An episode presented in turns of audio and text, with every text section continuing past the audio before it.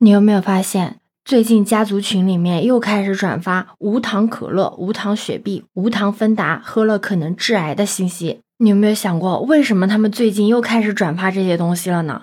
你好，我是当当马。这主要是因为啊，有知情人士透露，世卫组织下辖机构对阿斯巴甜是否致癌的相关研究进行了评估，而评估结果这个月就要正式公布了。你可能会问，什么是阿斯巴甜？阿斯巴甜是一种非常常见的甜味剂，它的甜度呢远高于蔗糖，被广泛的应用于各种食品零食。像什么无糖可乐、无糖雪碧、无糖芬达，还有蜜饯口香糖等等等等，都是使用阿斯巴甜这款代糖甜味剂的大户。这么说吧，只要你去超市逛一圈，去看看食品区的配料表，你可能会发现带有阿斯巴甜的食品能排出几货架，甚至还有网友在维 C 片的配料表里面发现它。那为什么这么多的产品里面会使用阿斯巴甜呢？这也是因为最近几年大家都更重视健康了嘛，所以选择无热量、无糖饮料的人呢也多了起来。那慢慢的，阿斯巴甜作为最常见的代糖甜味剂，也被大家开始进行了讨论。那为什么这次的热度这么高呢？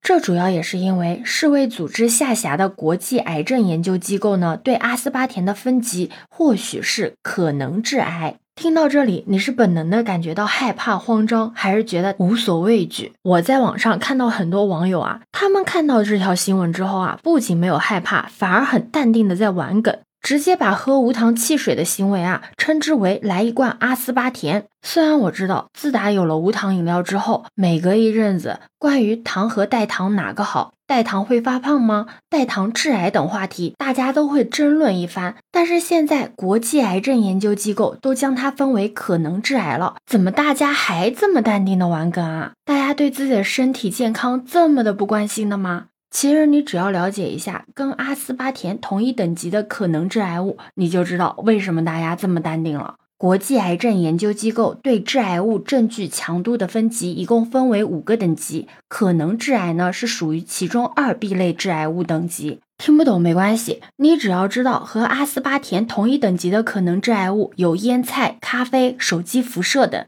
你知道吗？比阿斯巴甜更有可能致癌的二 A 类有上夜班、烧烤、喝六十五度以上的热水；而被列入一类明确致癌的有喝酒、抽烟、太阳辐射。也就是说，如果你平常通勤时晒太阳、上班喝咖啡提神，晚上还喝酒、吃烧烤、熬夜，那么你简直就是罪大恶极，是不是听上去很离谱？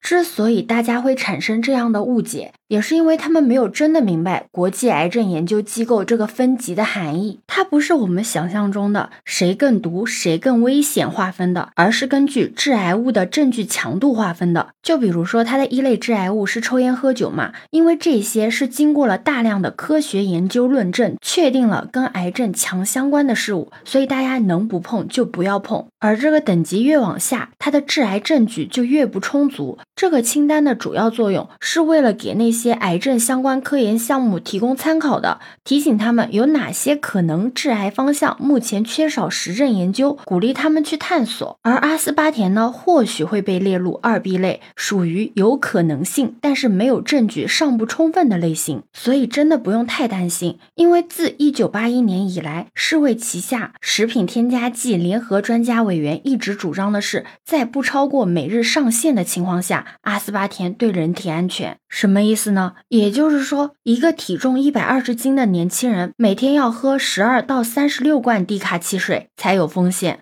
所以真的不用担心，你昨天刚喝了一瓶无糖汽水会不会有事儿？当然，除了世卫组织获得了什么新的研究数据，认为需要对阿斯巴甜是否致癌需要重新进行评估。但是不管这个评估结果如何，其实对于我们普通人来说都是一件很好的事情。你想啊，如果它的致癌证据不足，那我们是不是就可以继续的该吃吃该喝喝了？那如果它确实存在致癌的可能，那是不是就有理由催促食品工业尽快更新对它的使用规则了？不管是哪一种结果，都比现在夹在中间糊里糊涂的好得多。我觉得对于阿斯巴甜可能致癌的这个新闻，最破防的还是要数那些坚持无糖的网友了。就像有网友说的，喝普通可乐你说会发胖，喝无糖可乐你又开始说可能致癌，那到底要我怎么样？几番折腾下来，真的对糖分焦虑麻了。其实有糖也好，无糖也罢，真的有必要分个高低对错吗？我觉得只要是在自己身体健康允许的范围内，选择有没有糖，哪一种生活方式，都是你个人的自由。请告别糖分焦虑。对此你有什么看法呢？可以把你的想法留在评论区哦。